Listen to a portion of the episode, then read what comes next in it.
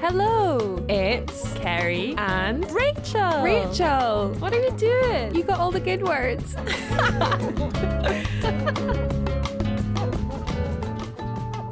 Welcome to Dirty Vegetables, a podcast where we discuss hot topics in the vegan world. Exposing the dirt on animal industries and sharing our complete adoration for vegetables. Vegetables. Vegetables. Welcome along to another episode of Dirty Vegetables. This episode is titled Milk My Almonds Baby. So, in this episode, um, we will be talking about the controversies surrounding the harvesting of fruits and veggies that cause damage to animals. So, we're going to cover the following points the droughts in California. Is almond milk causing devastation and other events? Speciesism and is harvesting humane? And how to eat most ethically. And the question that we're primarily focusing on is can anyone really consider themselves vegan? But before we dive in, Kerry, how are you? Hello.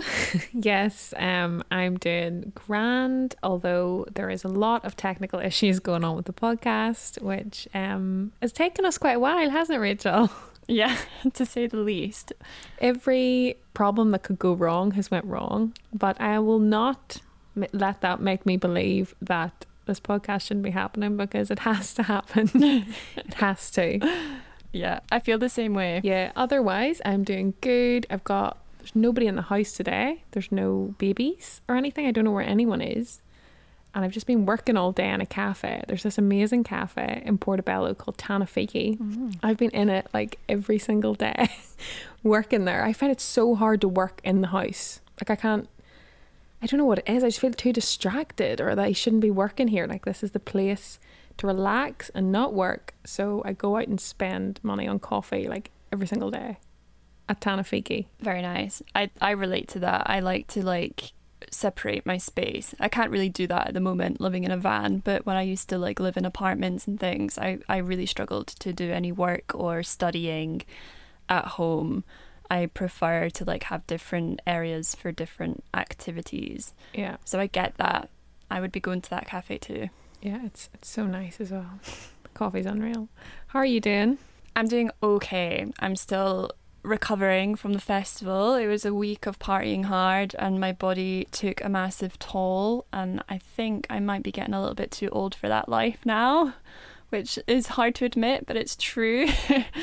um so I'm slowly but surely recovering, but I'm doing all right. I turned a corner today. The last couple days have been grim and technical issues have been a theme of this week, not just with the podcast, but also with the van. We use remote Wi Fi that uses like um, just a SIM card that you would put in your phone and it uses the 4G network for Wi Fi. And normally it works a charm, but ever since Croatia, we've just been having glitch after glitch after glitch after glitch. Um, and it's been problematic for my boyfriend who's had two weeks off work and he's just back and he can't even do a video call without it like crashing. So, yes, it's been quite stressful, but the the light is at the end of the tunnel and definitely by the end of this week we should have a new SIM card and everything should be fine and hopefully I will feel like a fully functioning human again and I won't be sleeping for like 15 hours a day anymore. So it's looking up. I mean, that sounds like the dream. it's it's so weird because I never thought I would get old, too old to do anything. I always thought I'd be a wee party animal. Like you know what I was like at uni. Yeah. I all the time, and I just thought that was always going to be me. But I can't. I can't hack it. I simply can't hack it. Uh, yeah, same, same. But I'm glad you're recovering. Thank God for that. And with the technical thing, like it's it just seems like not very much to ask that Wi-Fi works. it just like seems like such. Yeah. It's like a um a basic right to have Wi-Fi nowadays. That's what it feels like. I think they're actually. I think that might actually be worked into like the UN rights is like a right to con- connectivity. Yeah. Am I making that up? I mean, I, I, I've never heard that before, but it would make sense. Like, we're in the 21st century now, and like everything is uses some form of automation or technology. So we need to be able to connect. But have you heard of? Um, I think it's called Skylink, uh, and I, I'm pretty sure it's called Skylink, and it's a new thing that Elon Musk has created, and it's satellite Wi-Fi. Oh yes.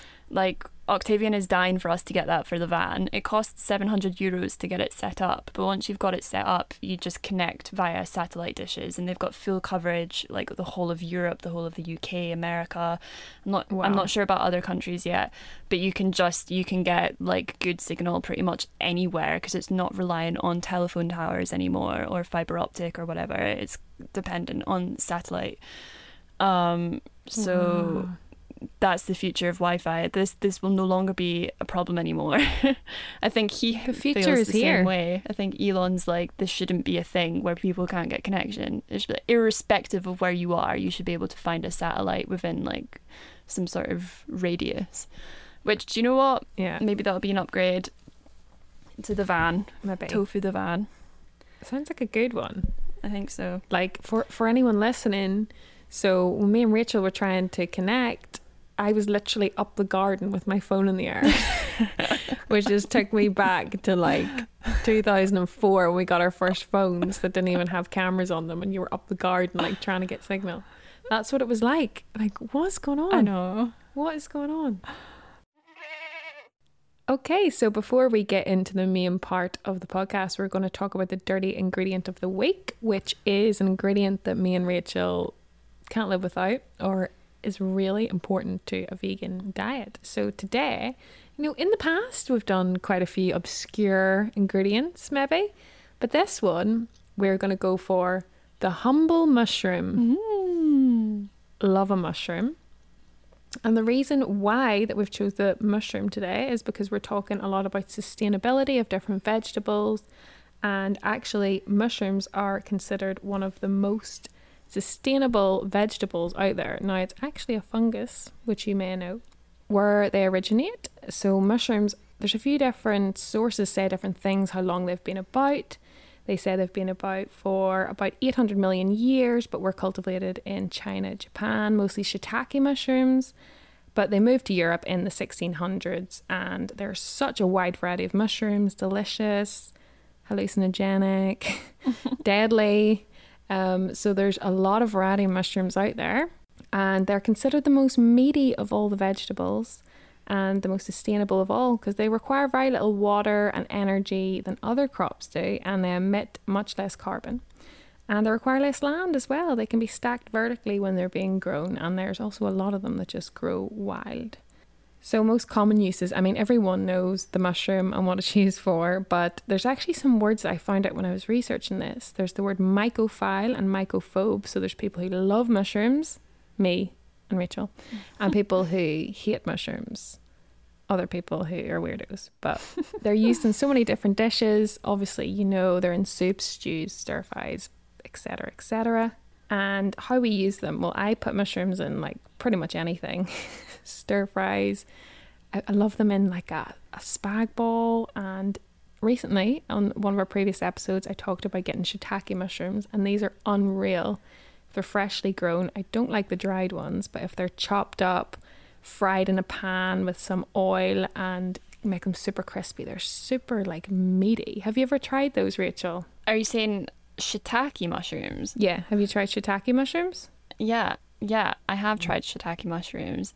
Um, I'm trying to think. I feel like there is a dish that I used to eat them in a lot. Uh, I think there is this dish that my mum used to make growing up. It wasn't vegan, but you could easily vegan veganify it now. And she would do like mixed mushrooms, but there was loads of shiitake in there for sure. Because I remember reading the package in the supermarket, and me and my brother finding it hilarious that it said shit on it. um, so I remember that. Um, and she would just like she would cook them in butter a load of herbs and then add like cream cheese at the end and then like eat it on toast. Oh, and yum. it was so yummy. But you could easily veganify Mhm. that now. Um in fact i think i'm going to try that. But in terms of mushrooms my recent kind of discovery and love is dried porcini mushrooms. They're really common here and well i'm not here anymore. They're really common in italy and they put a lot of like cured porcini mushrooms where they've been like preserved in oil on pizza. But I do this like gravy um, with like you put a bunch of dried porcini mushrooms in it with like onion, garlic, loads and loads of herbs, soy sauce, loads of stuff, stock, and then you like blend it all up and it creates this like really rich, nutty, earthy loveliness, which is so good on mashed potato. Mm. That sounds unreal. That's my mushroom fave at the moment. Porcini. Look out for it in the supermarket. You can get little packets of them dried. So I have a odd relationship with dried mushrooms. So I used to buy them. I bought them a few times at the Chinese supermarket. So there's shiitake mushrooms, and you can get like wood ear mushrooms. They're called, or I think there's another name for them, like black fungus mushrooms.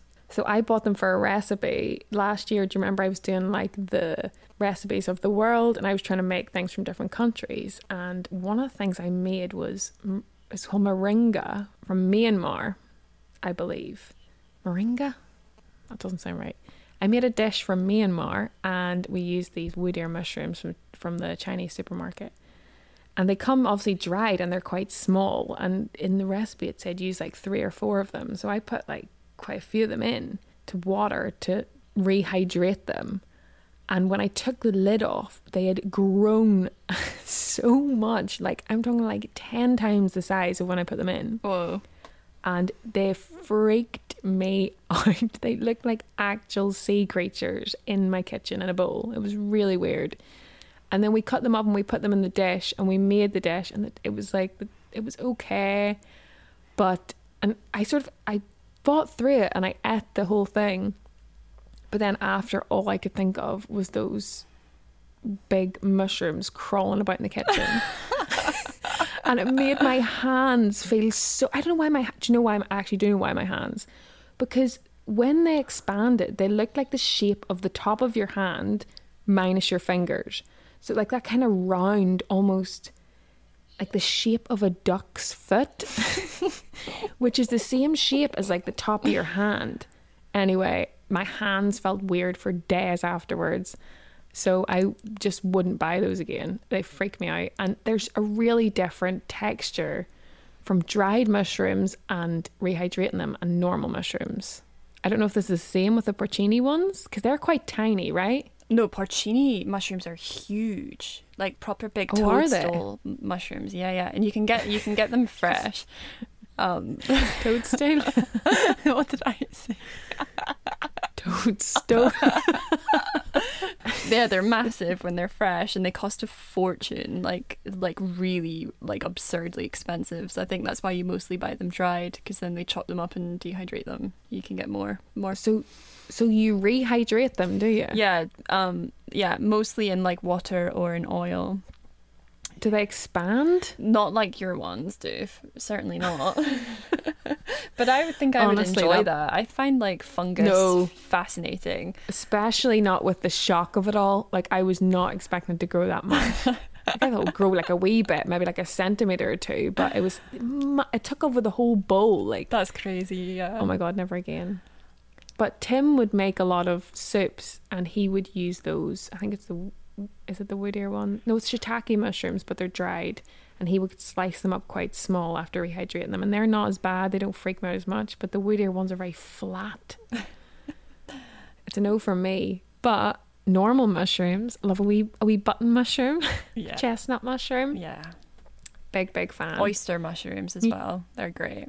Oh yes, and portobello mushrooms. Yeah. also great. Actually, I think the ones that my friend got me were actually oyster mushrooms. They were oyster mushrooms. Anyway, so where to find mushrooms? I mean, anywhere, but you can get the weird dried ones in the Chinese supermarket. I think I just used them wrong. I think it was just the, the shock of it all. It was also during lockdown, so anything was shocking at that point. Nutritionally, mushrooms are so good for you. They're really rich in B vitamins, which are really great for brain function, and protein as well. And they're actually the only vegan, non fortified source of vitamin D. So I, I noticed that a lot, especially the chestnut mushroom. It says a really high source of vitamin D. So good for the winter when it's uh, raining outside and there's no sun. Yeah, very true. And also, in terms of where to find them, we should just do like a little nod to foraging. And people often go foraging for mushrooms. Obviously, you need to understand them properly because if you pick the wrong the wrong one, you could die or trip like out crazily. Um, so like know your stuff. Accidentally. yeah. but that reminds me one. There was actually a school, I think it was Port Portmoak. There was this tiny little primary school um, near the town that I grew up in.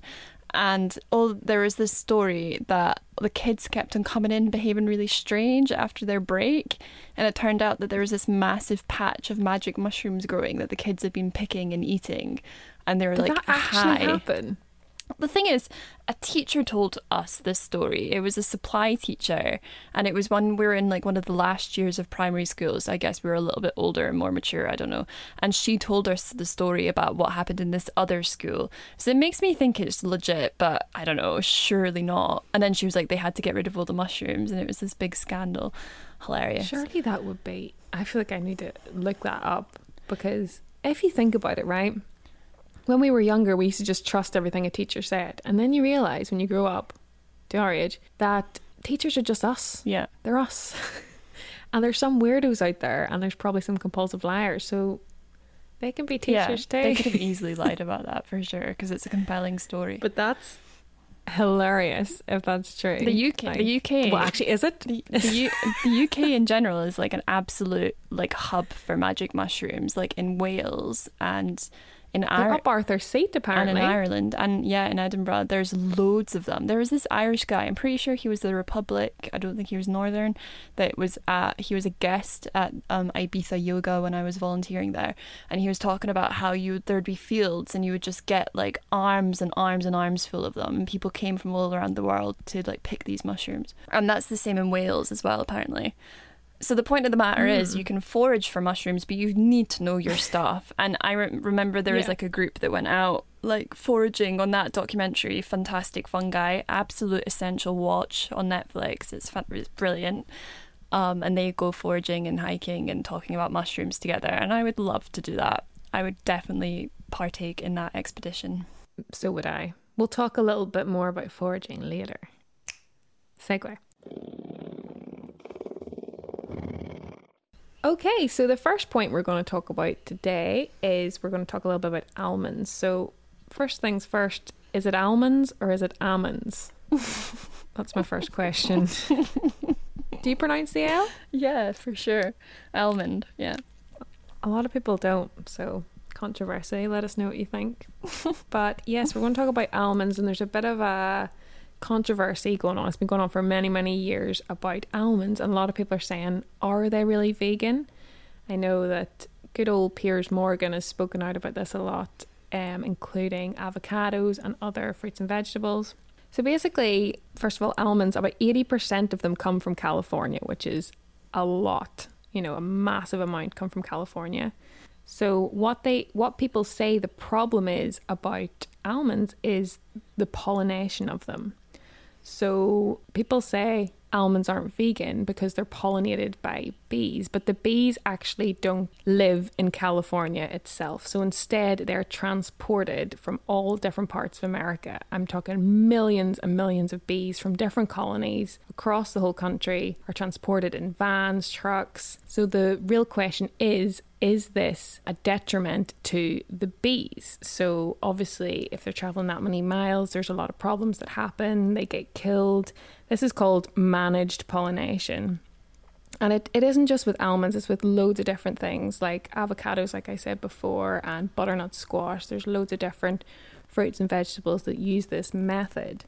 So, obviously, transporting bees on this scale, it's quite inhumane for a few different reasons. So, first of, first of all, it increases diseases between the bee colonies via CCD. So, this is colony collapse disorder. So, essentially, the bees will all come from different colonies all across of America. They'll come to this one place in California and they'll all mix and mingle while they're there, spreading diseases between different colonies. So then when the bees are taken back to their home, they bring diseases that they wouldn't normally get in that part of the country. So that's the first problem. And obviously, coming from different countries, there'd be a lot of bees that could die on the way as well. And also, it's just inhumane trapping them in a small van for such a long period of time and bringing them to somewhere that um, is not where they're meant to be. As well as that, they're just pollinating one type of flower the entire time. So it's just the almond plant for however long it takes I don't know, weeks, months. And that is not what a normal bee would do in its day to day life. As well as this, they have a very low quality diet when they're being transported. So they're fed sugar syrup and they're not allowed to just roam naturally as they would in the wild.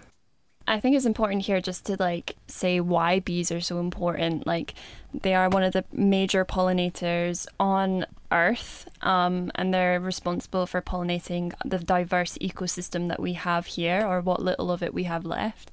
And they don't just pollinate almonds; they also pollinate um, a lot of the fruits and veggies that we eat too. So they're very, very important for plant health and wildlife and the sustainability of a healthy ecosystem. So that's why we don't want to harm bees. And having these kind of like essentially factory farmed bees where they're getting like uh, produced en masse and then traveled around to do kind of artificial pollination.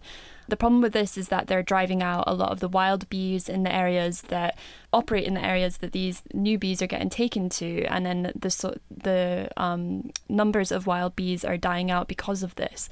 And if this trend continues where we're getting fewer and fewer wild bees, that because they're getting t- pushed away from these other herds of bees getting brought in, and also because factory farming in general is really harm- harmful for the environment, which is also killing a lot of the bees off, this could mean that nutritious crops such as fruits, nuts, and many vegetables will be substituted increasingly by staple crops like rice, corn, and potatoes, eventually resulting in an imbalanced diet. Um, I got that from the FAO. So it's kind of major the impact that bees have in our life. And I think Piers, you mentioned Piers before, I've seen him kind of like mocking vegans before for like why they care yeah, about really... bees.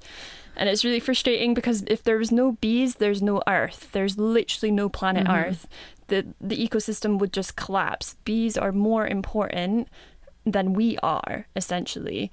So they are we should respect them and we should be putting a lot of effort into keeping wild um, populations high. Mm-hmm. I mean, Piers Morgan just loves to start a controversy. Yeah. Anyway, talking more about the almonds in California. So, first problem is the bees. There's a big problem with that. But also, further to this, California suffered major droughts in recent years. And the big problem that's linked to the almonds is that they require a lot of water, are therefore said to be contributing to the droughts. So the almond tree takes about five years to grow and seven years to yield a full harvest. However, many people are debunking this and saying that almond trees actually don't use any more water than other agricultural crops. And there's actually a really good return on the amount of money received for the weight of almonds that are sold. Further to this, there's actually a secondary market with almonds so the hulls and the shells are used in animal feed and farm bedding and material and cosmetics. So it's not just the nut that's used and the rest is all thrown away. So you do get a lot from the almond tree. And there's also new technologies coming out, such as micro irrigation, which is diminishing the amount of water needed to grow the crop. So it's basically the plants are getting watered from under the ground rather than above the ground, which diminishes the amount of water that they need in total. So I guess this brings the question about Rachel, are almonds vegan? What do you think? Um, I would I. Good answer. Moving on. I think they probably are vegan. Like they're as vegan as any other fruit and vegetable could be. Like we, it's inevitable that we're going to include the use of some animals at some point some insects and other animals are going to be involved in the production and um, I don't think it's really possible to be completely separate from these kind of natural systems in order to produce food. Um, so I think it is vegan, but like almonds in general because I learned about this. I learned a lot about this through the book Farmageddon, and he speaks to industry experts in California and stuff, and these bee companies, and it, it really goes into it in a lot of details. I recommend that book if you guys want to learn more about um, what goes on with California on almonds, but also all industrial farming methods in general. It's a good one. As I learned more about it, I did I did find that my consumer choices changed. And before I would only ever buy almond milk. Now I've switched to oat, so it has had an impact on me. And I may I see almonds more as like a treat because I'm aware that there's a lot going into it. But I don't think I would say that they're not vegan just because like other like bees can be harmed in the process and and stuff. It, you know, ideally it'd be wonderful if I could just have a lovely like little almond tree that's growing in my garden that I can pick almonds from. But until that day, I think I think they are probably vegan. What do you think? We almond tree in the van. Um yeah, I I mean technically they're vegan and we'll get into this in the next section about what can you really constitute as vegan if you take into account everything that's ever happened to that vegetable or the process through it. There's actually a website called www.almondsarenotvegan.com. this is like a legit website. So people are very passionate about this. But actually, since I've learned about this, I have been eating a lot less almonds as well. To be fair, I, I was never that into almond milk that much. I think it's too thin. It's not very thick. You know what I mean? So I was never a big almond milk gal, so that wasn't hard to give up. But I do notice when every time I eat almonds or almond butter, which I love almond butter by the way, on a bit of sourdough, unreal. I always think about it. it's the same with like anything when you're going vegan and you start to think about the things and it's really hard to get out of your head. But I think it's really important to talk about and sort of understand it a bit Yeah. better and maybe do cut down on it a bit. But I don't think it's something that you should completely eradicate if you love almonds. So, just another controversial food, which is something I found really interesting and I wanted to bring up in the podcast, is the fig. So, figs actually grow in an inverted flower, and so they can't actually be pollinated by bees or wind blowing their seeds about or anything like that. So, basically, a female wasp, when she has her egg, she will crawl inside a fig flower and lay her eggs. And then after she's laid her eggs, she will actually inevitably die because that's what they do. They lay their eggs, they die, and she'll die in the fig.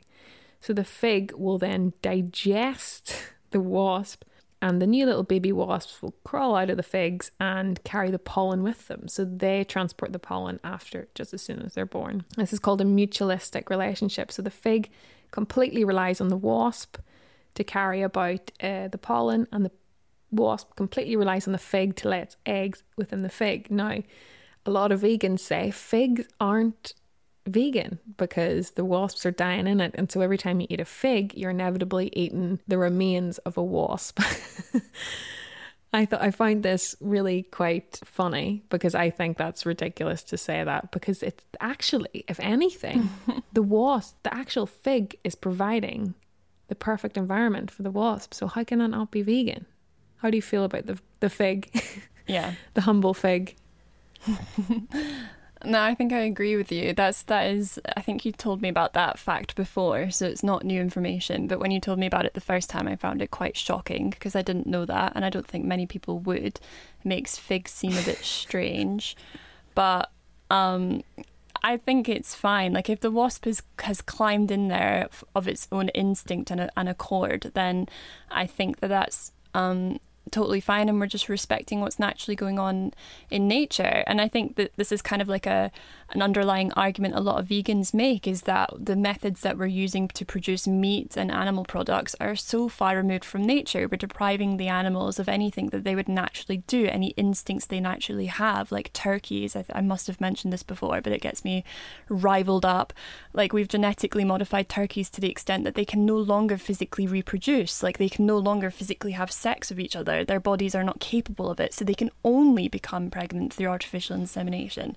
So like we've we've like me- we've messed up with these animals so much and like if you're thinking about the billions of chickens that are in these factory farms and barns like they're um, they haven't got enough space to flap their wing- wings or scourge about or peck or like um, try and build nests or to try and build social relationships within e- between one another. So yeah i guess like that's a huge problem with the way that we're raising animals for meat is that the animals are have been deprived of their instincts and what what they feel driven to do and we're not depriving wasps of their instincts to climb inside that comfy, warm, fruity fig. Yeah. So I'm alright with it.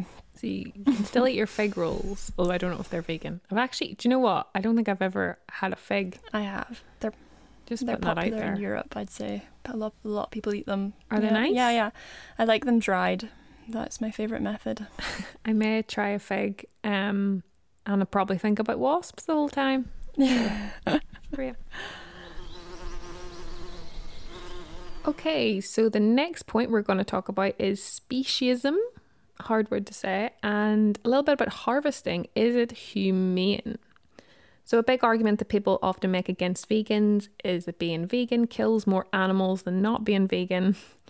Um, it's been brought up numerous times on different podcasts, specifically the Joe Rogan podcast.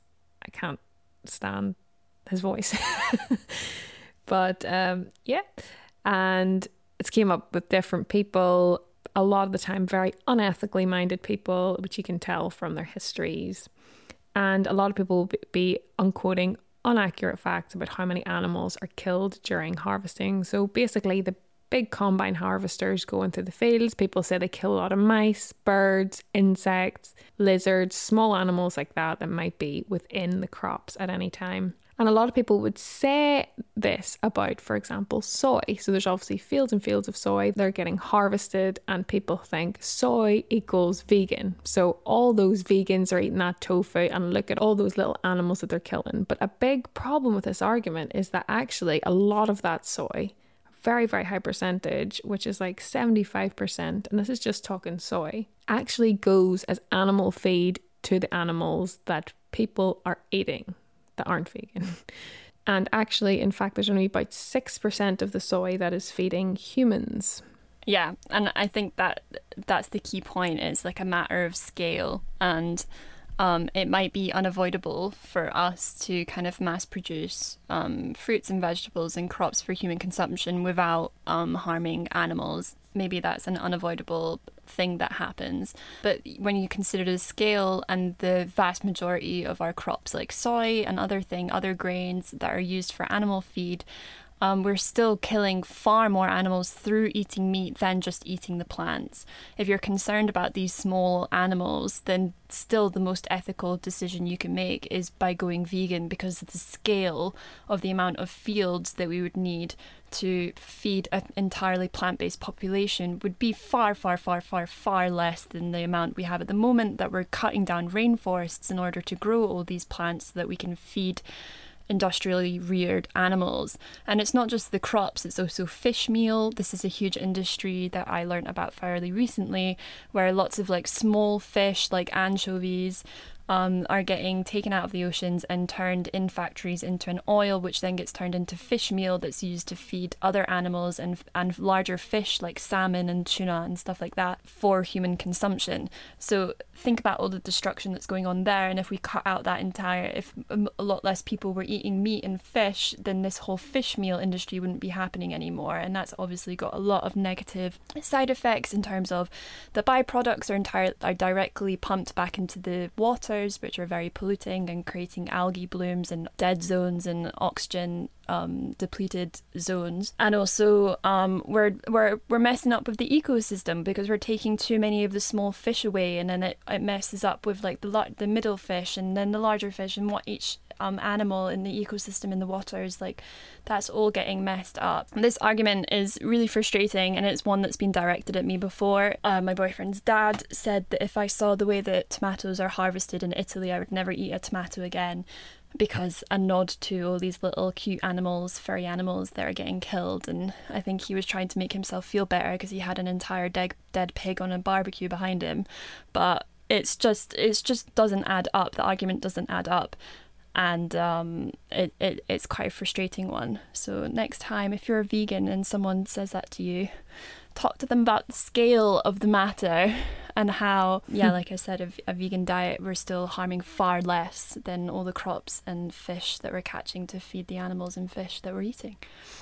Yeah, I think one of the biggest differences is that if you're killing animals for meat or their juices that are inside them, and you're doing this intentionally you know you're it's also a lot more suffering. So you're raising this animal from it's a calf or a chick or really like i mean cows are generally killed after about 18 months but that's 18 months of constant suffering you know a lot of the time being kept in small small spaces and obviously in the end being slaughtered. We know the problems with the milk industry. We've got an episode on cows if you want to learn more about that but that's just intentional suffering. Whereas if you are harvesting a field of vegetables, that's unintentional and you're not harming them for a really, really long period of time. So I think there's a massive difference and it's not done out of malice. They're not doing it to kill the animals. Whereas to kill animals for meat, it's absolutely completely intentional. And people are doing it knowing the suffering that they're causing. But another question is insects. So, obviously, speciesism, if you're non speciest, you would believe that all animals are created equal, all beings are created equal. So, therefore, everyone's on the same level. So, what about insects? How do you feel about killing a fly or killing a wasp or a spider if you're scared of it? What do you think, Rachel? Yeah, this is something that for a long time I didn't really it didn't really seem to borrow bother my ethics too much. Like if there was a fly that kept on flying around my head, I would quite happily kill it. And a spider, especially after I had a fiasco with a spider biting me in Italy and the horror of the state of my arm, I think for a long time I was quite happy to kill any spider I saw because I think I thought I was protecting myself from another spider bite. Um, but now I feel kind of differently about it. I don't know. I, it does bother me. Mosquitoes, I'll never care. Like, they're horrible. I don't know why they're on Earth. Well, they're part of the ecosystem, that's why. But I, I, they love me too much and it's just too uncomfortable. So, mosquitoes, be gone. But other insects, I find myself more and more trying to catch them and set them free. I feel like I just like I think because I've kind of delved into spirituality in general a lot more during my time traveling and understanding like this kind of life force that connects us all and oneness and I really feel like I've had some experiences where I've really tapped into that. I feel now that even when I look at like a wasp or a bee, I feel like there's part of my soul that is connecting to part of the bee. And that might sound really woo woo and hippie to some people, but it, I really genuinely feel that now in a way that I didn't think I really felt before. And I feel like I'm killing part of myself if I kill that animal. And it makes me feel far more comfortable allowing it to go on and live its life. Like the other day, for example, um, me and Octavian were driving in the van, and a wasp was kind of like stuck to the windscreen. It managed to get some of its feet stuck, and we were driving and driving and driving, and then we, we couldn't stop thinking about this wasp and like the experience that that wasp must be having. And we were going to pull over so we could help set it free, but then it ended up getting free and, and driving off. And we were both like visibly relieved that the wasp managed to kind of save itself and it was okay. And it was just like quite like a oh moment, whereas like before that, I wouldn't have thought about that. I wouldn't have cared about the wasp Whereas now I really truly did. And I'm so happy that it was able to go on and live the rest of its day. Like, so yeah, how do you feel about insects? Um, I've always felt I've never killed insects, like even flies. Like I remember I used to try and kill a fly, but I'd purposefully miss it because everyone else would be doing it. You know, like my mum had one of those. You know, it's like a tennis racket, but it has electric things on it. So you just electrocute the flies. Yeah. And I used to like go for it and like purposefully miss because I just felt really bad about it. And I think this is one of the reasons I knew I definitely couldn't kill an animal to eat because I, I literally can't even kill a fly. I feel too guilty about it. But I've had those similar situations where I remember one time I was walking up the town and there was a snail crossing the path. And you know, there's people everywhere and there was this little snail just going across. And I was like, oh, I have to get this lift this wee snail up and move him out of the way. And Tim was like, no, that he's chosen that journey. He's decided to go on that journey across the path. He can't change the course of his life. Whoa. I was like, oh my God. And the whole day I thought about that freaking snail. Yeah. I was like, oh no, what if someone stood on him? Like he was going really slowly, but there was people everywhere. Like, did he make it? Did he not? Anyway, I think about that stuff quite a lot. It's um yeah. However, yeah. I do think like with your spider bite and with mosquitoes and wasps and stuff, they actually do pose a threat. So you know when people are scared, like I'm not scared of wasps. Like I don't really want one sitting on me, but I'm not scared of them, but people, you know, freak out when a wasp comes by. But it's kind of justified because it can actually sting you. And if someone's had a bad sting in the past, it's understandable. The same with mosquitoes. Like I they attack me as well. And the spider bite is quite a traumatic experience. That hole in your arm was gigantic. it was like intense. So it's kind of like a natural instinct to kill animals, I suppose, if they're going to attack you. Because, you know, if any animal was going to attack you, you'd kill them to save yourself, Yeah. surely, Yeah, true. Yeah. whether you're vegan or not. So it's the same with insects, I guess, you know, and like even mosquitoes carry malaria, so you never know. Feel like they must have some sort of conscious. I mean, look at bees, like they're insane the amount of work that they do. yeah. Like they're busy. Yeah. They've got and ants as well. Oh my god, Oh, ants they're absolute geniuses. Like the things that they do, like they'll create a big line of ants just so one of their little friends at the bottom can climb up them. Like they've got all of these like protocols in in place in case something goes wrong. They can carry like how many times their body weight. They're like one of the strongest animals for their body weight. Yeah. It's insane. Oh, there's the, there's all these networks of like going on around us that we don't f- like fully appreciate how remarkable it is. Like even like this isn't insects anymore, but it's our dirty ingredient, like mushrooms, like fungal networks, like are freaking remarkable how they operate. Like the signals Mhm. that are getting sent through them, and it's just this whole world, subterranean world that's going on. Like it's absolutely astonishing, like how intelligent fungi are. It's the same with So, yeah. trees as well. So, did you know that trees, when they disperse their seeds and their little saplings grow, they actually communicate under the earth to other trees? Like, trees are constantly communicating with each other.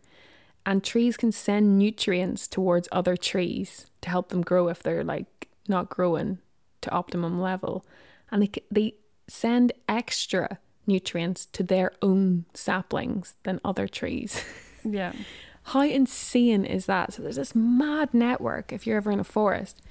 If you could see the network underneath your feet, it is insane. And I always think about this when I'm walking through a field or a forest. Imagine how many bugs are around you. That would probably freak a lot of people out if you really don't like bugs. But the amount of bugs and wildlife that absolutely encircle you at any one moment is probably insane Yeah.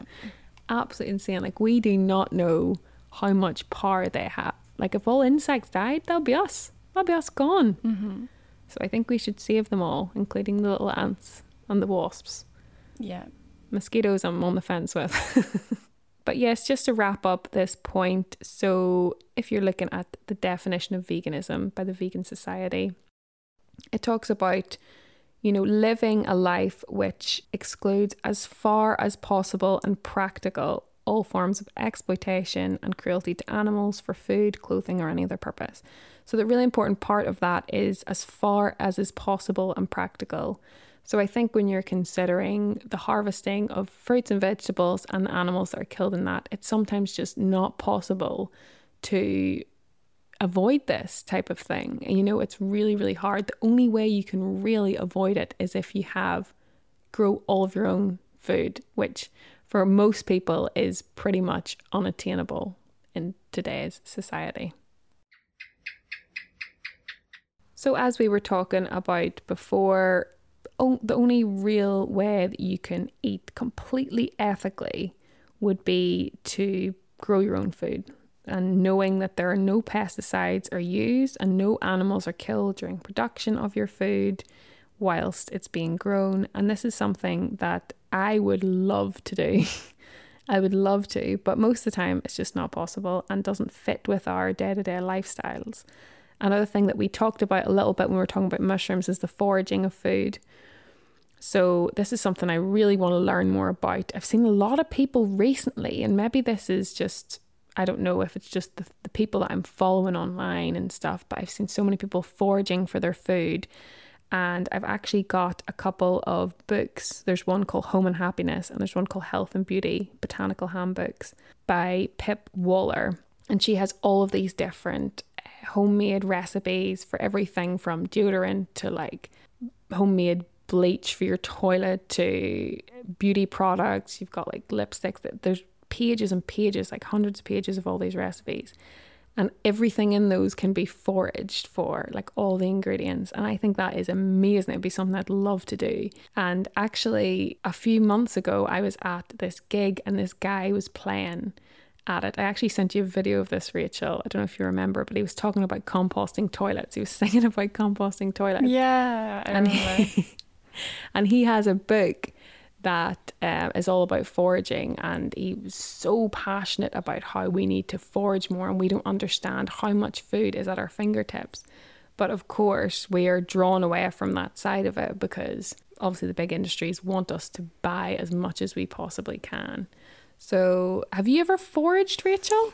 I, I haven't foraged, but um, it's something that I wanted to do because I was part of this um, Telegram group in Ibiza called Mike's Hikes, um, where groups of people met up, Mike being the leader, each week to go on hikes together. And sometimes they would do foraging ones. And it was something I kept on wanting to do, but I never managed to organise it properly. But I definitely would be interested in that. And I also would love to grow my own food as well. Um, but there's other methods of like sustainability and um, eating as ethically as possible. Like dumpster diving is becoming more and more popular. Um, when we visited um, our friends in Eindhoven, they'd made us these like banana um, cupcakes through in vegan, obviously, um, through entirely like salvaged ingredients that they found in a dumpster outside a supermarket, which I think was really cool. So all of that would have just been thrown away, um, and it's quite a big movement now where people are refusing to like accept that supermarkets throw so much food away that's actually otherwise edible. Um, so yeah, eco warriors out there, I salute you if you do that. It's something I'd like to try. And also like zero waste cookery is something that's really becoming more and more popular. And there's like things with like vegan food you can do. Like with vegan food, we don't have that much waste really. Like we don't really have like bones and I don't know. Uh, For some reason, I feel like it would be different to a normal diet, but there's still actually a lot you can do. So like all your like veg scraps you can like keep and you can like make stock out of like broth that you can use for soups and other dishes. Um, and you can also like things like banana peel. There's this recipe that I really want to try where they shred apart um, the banana peel and make this kind of like pulled pork, barbecue pulled pork dish with it. And it's meant to be like a really similar texture. And then obviously you can just make like a really like healthy um, compost in general with like your organic scraps from your fruits and veggies and use that to fertilize your vegetable patch in your garden. So um, there is methods to be as ethical as possible. And of course, just to mention, like eating um, seasonably and eating locally, um, these are every little helps, and these do cut out kind of transportation of your your veggies around the world. And we've mentioned this before in previous episodes. Like if we talk about scale, it's still far more sustainable and ethical to get avocados imported from across the world than to eat locally produced beef, for example. But if you really want to make as little impact as possible and you're fully vegan, then you could try to eat local produce um, and seasonable produce as much as possible, and you'd get the most nutrients out of it that way too, which is always good. Keep the doctor away. I have a lot of opinions on what you just said, all of it. I have a lot of opinions. All right, tell, tell me your opinions. That was my next question. First of all, the dumpster diving thing. Is this like a European? I can't imagine people really doing that. To be honest, is this a like a European thing going on, or have you heard of other people doing it in the UK? Or I th- I think people do it in the UK too. Yeah, yeah, yeah. so I actually have a friend who worked in Greggs. Now I don't know if this is just over the pandemic or if this is all the time. But at the end of the shift, they weren't allowed to take home any of the stuff that was left over. So she said there was bags and bags, like bin bags full of food that was just literally thrown in the bin. She said that was literally one of the biggest reasons she stopped working there because she just couldn't deal with the amount of waste. It was insanity. Like, this is a place where there's literally outside it, there's people on the street, you know what I mean, living on the street, and they're throwing out these masses of food. It was the same as when I worked in different restaurants. Like, mm-hmm. They used to throw out, you know, people would have an event and there would be all these sandwiches and they would just throw them on the bin afterwards. And even just, it used to just drive me crazy when serving a table and they would leave loads of food on their plate and you're just throwing it in the bin. And then by the end of the shift, there's like two full, big, massive bags of food. And that's just your shift. There's all the other shifts before that. There's the breakfast shift and there's the lunch shift. So it's absolute insanity the amount of food that we waste in general. I mean, I've never really had a problem with this because I just eat everything. Like, I never leave anything on my plate. I, I've never done that. I don't know. I'm just a love food. But it's just, it's really, really hard to see. But I, I just, I don't know. How, how easy is it to search in dumpsters? I suppose if I'm saying dumpster, I feel like that's a very American term, the bin how easy it is is it to search in the bin and actually find good stuff? Or maybe there's certain bins for example the Greggs bin that people know that all that stuff's being thrown out in. I don't know. But also with the zero waste cookery i would love to make my own broth. The only thing that puts me off that is how long it takes. Like it takes hours and hours. Yeah so it's hours the way yeah. i think about this now i'm not living in my own house at the minute so maybe i feel different by this but electric the cost of living is going up, people. Do you know what I mean? That's what literally what I think about. Like having the the cooker on for like four or five hours just seems absurd. Well, just make make a little fire outside. Put it on the fire. You could do. No, Sit outside like, for if you had a hours.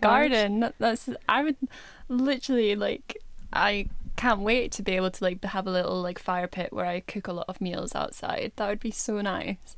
And then you're not using anything other than nature's resources. That would be that would be great. That'd be great. Maybe one day I'll have a wee fire in the garden to make my broth. that sounds like a great life. it actually does. Like, we laugh about it, but I'm literally I cannot wait for that day. I'm pining for that day. don't say can't wait. That's wishing your life away. True, that's very true. I- I don't like that term. Yeah, I know you said that before. Anyway, back to the point. Um, banana peels. So I've seen this. Maybe it's the exact same video.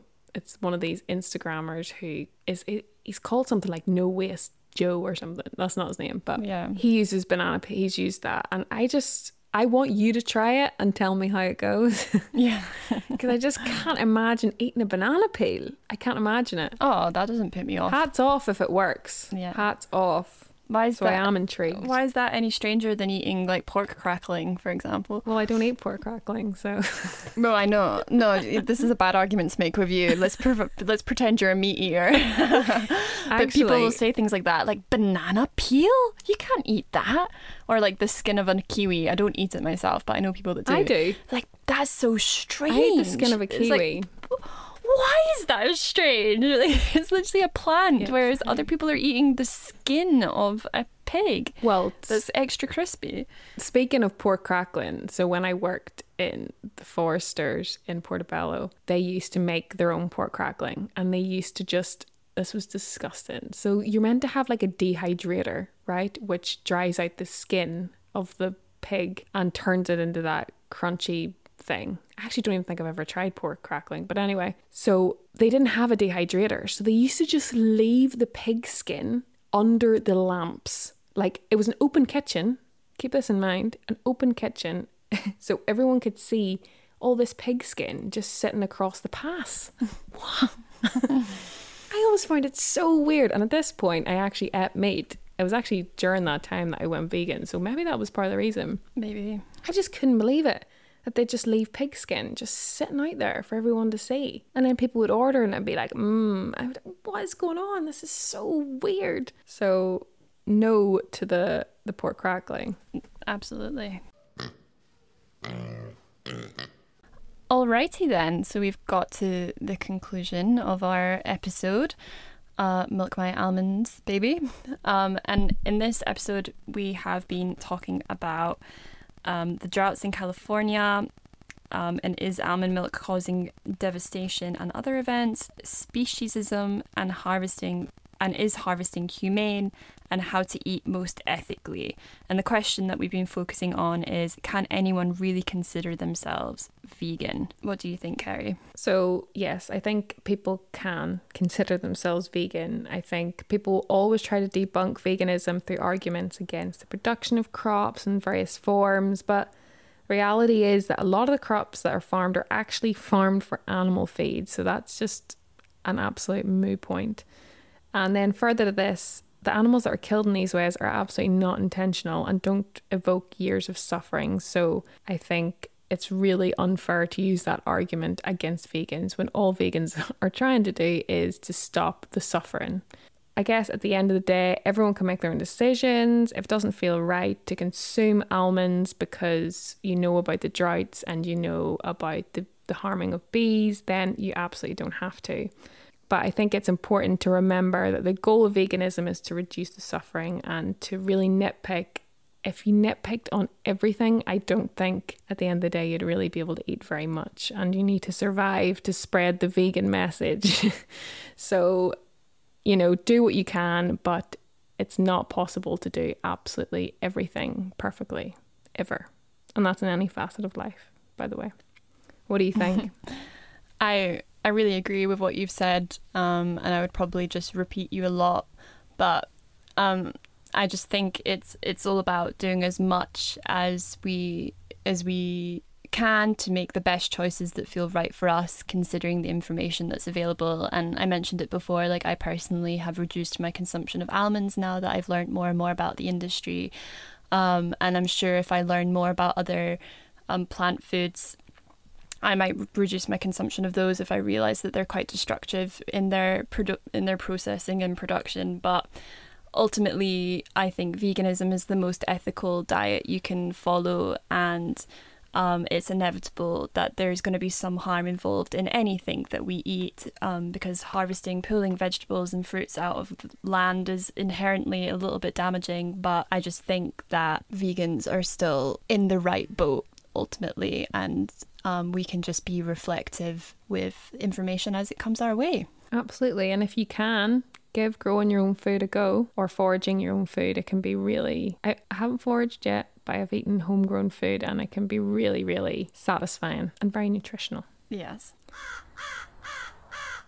Okay, well, thank you for listening to another episode of Dirty Vegetables. Um, we'd love to know what you guys think. Uh, what are your opinions with the destruction when it comes to harvesting some fruits and veggies? Do you think anyone can be 100% vegan?